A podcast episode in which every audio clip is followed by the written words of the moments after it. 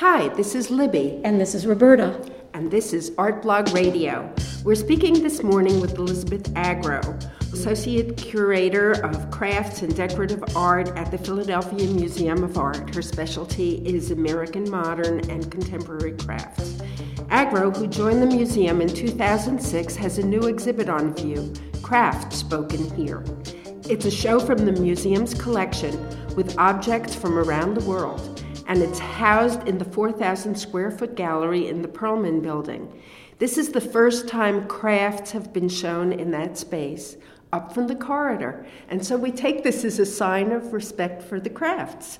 So you chose uh, 41 objects for the show, is that right? That's correct. Where did you start? What what was your process here? What was my process? Well, uh, as you may know, we have a very um, fine collection that was began, I guess the museum began collecting in 1945 in earnest uh, in terms of what is considered craft in terms of the contemporary definition of it.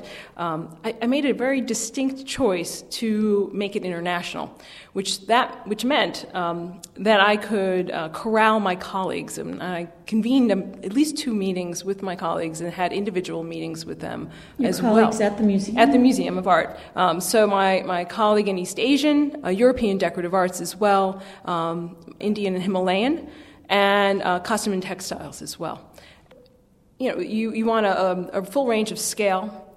There were some objects in the collection that have never been shown because of their large scale, or um, in some cases shown incorrectly. For instance?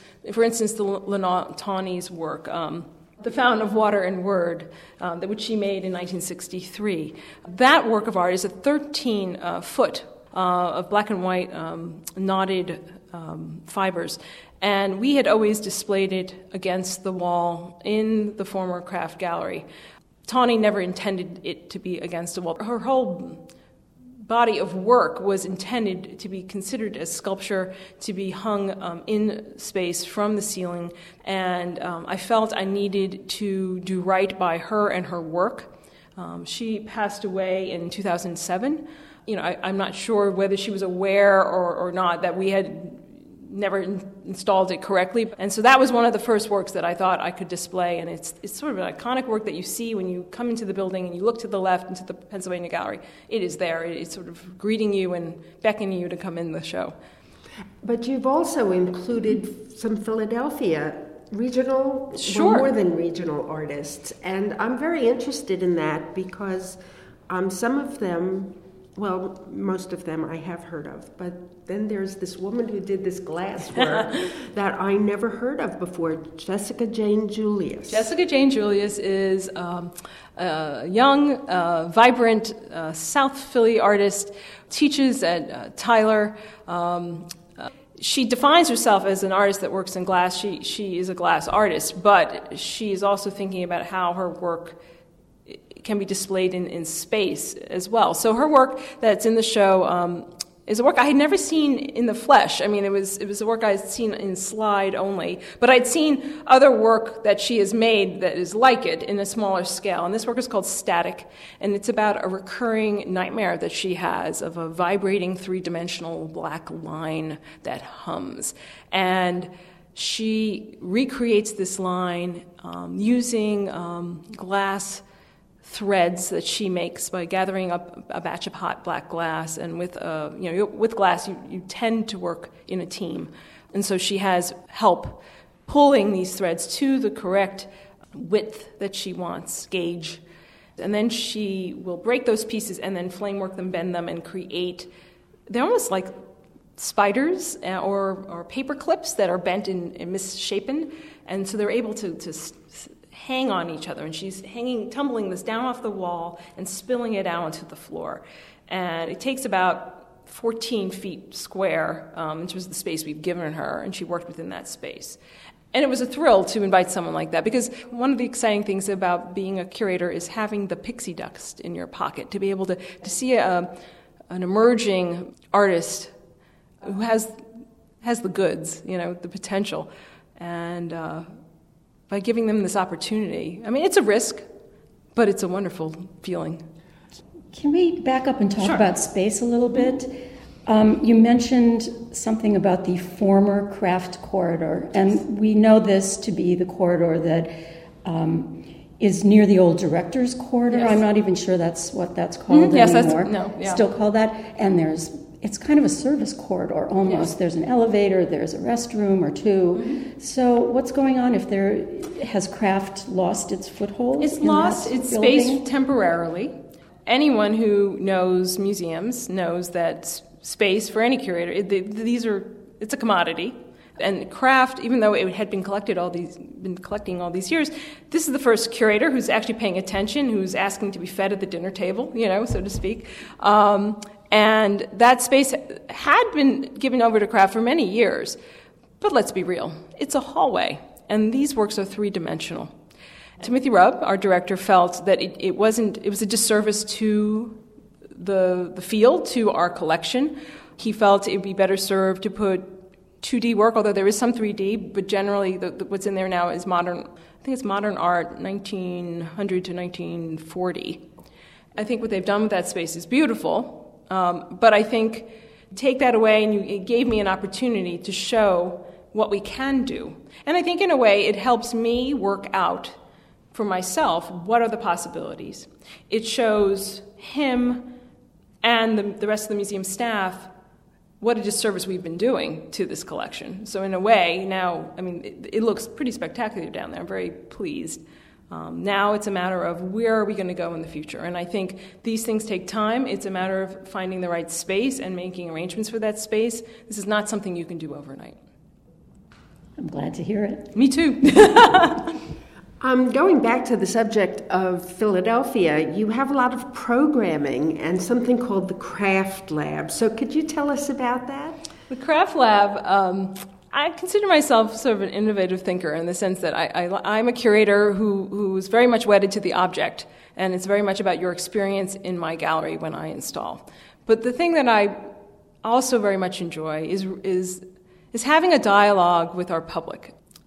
It can't just be about me navel gazing about a higher idea or, or something I'm trying to work out or my scholarship, as much as I do adore that aspect of my work.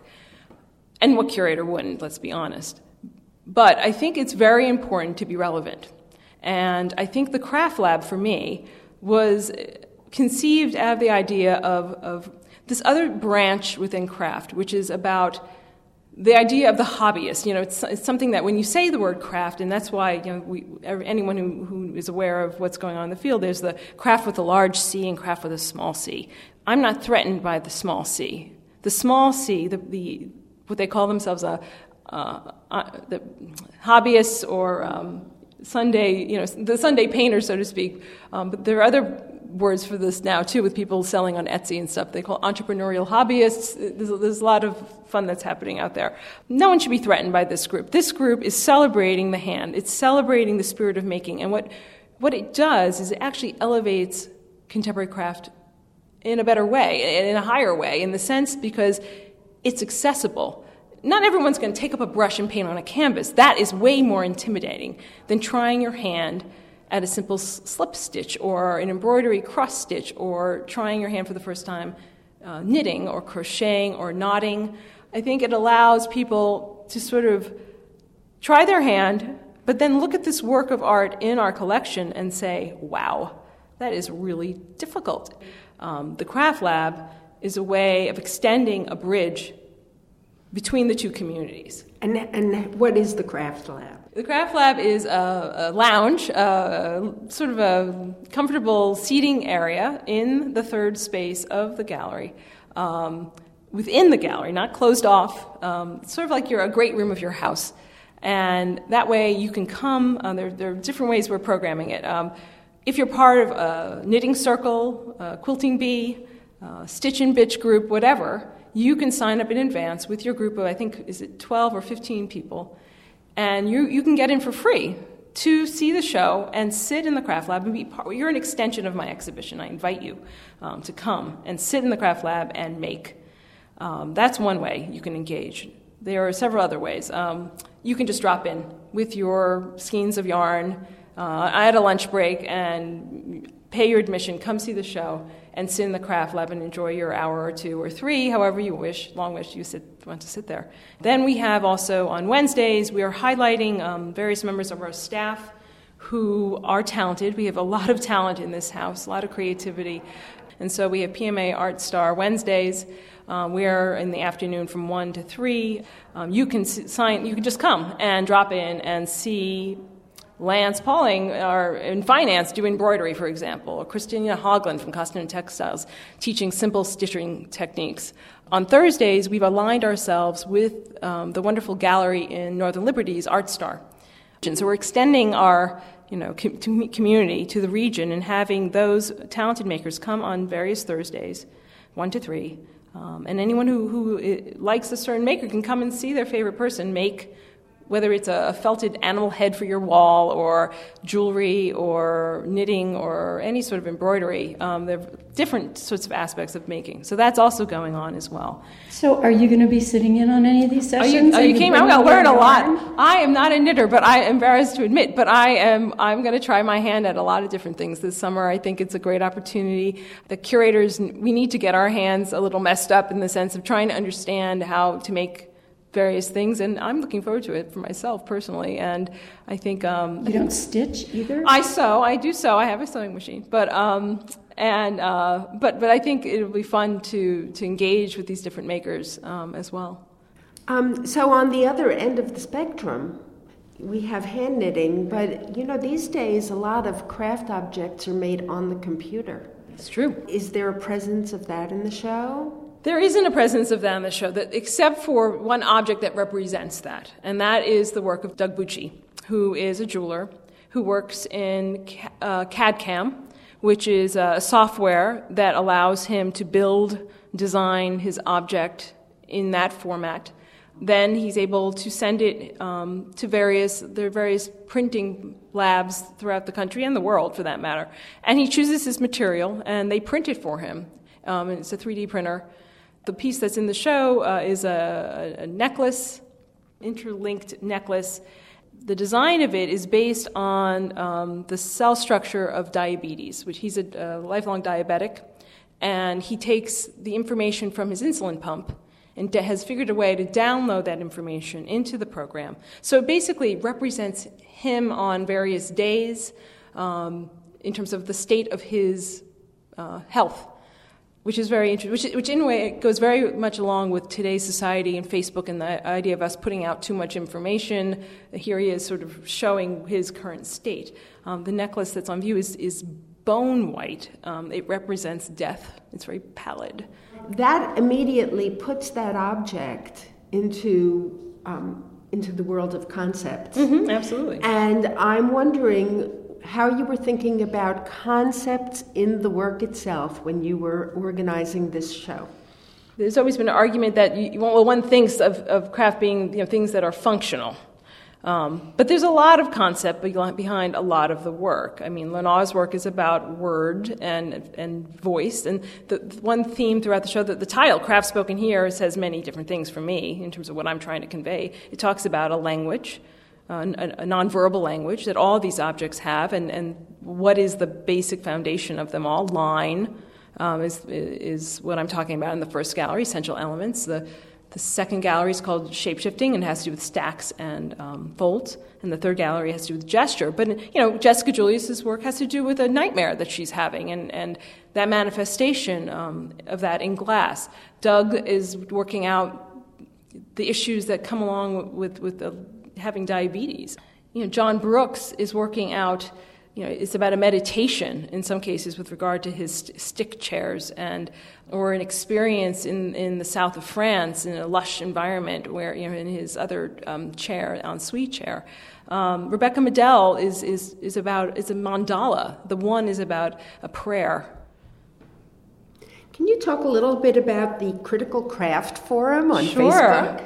I'm very pleased about Critical Craft Forum. Critical Craft Forum was born here in Philadelphia. Um, I you know, had taken the job in 2006, and by 2008, it was quite apparent that there was really no place to discuss what's going on in the field, to discuss what we're all working on as curators and scholars, um, or even as artists that didn't take place in a um, retail environment. And I mean SOFA New York, SOFA Chicago, the ACC craft shows. As much as we love all those places and we do go to them and we see all of our colleagues there, and it's a wonderful way to catch up, you can't sit down and really hunker down on a topic. The fact that it takes place under a retail environment, it, it, I'm not saying it's tainted, it's just, it's just there is no place to really talk. So I was quite annoyed, and I was complaining to a colleague of mine, Namita Wiggers, who is a curator at the Museum of Contemporary Craft in Portland, Oregon. And Namita is my is my um, twin. She's sort of, we were separated at birth, I, I think. Uh, she's short like I am and spunky, and, and we live the same life just on two different coastlines. And uh, we decided that we had to do something about it, and I said, well, it has to be a critical craft. You know, so we decided it's Critical Craft Forum. And she had the brainchild of putting it on Facebook.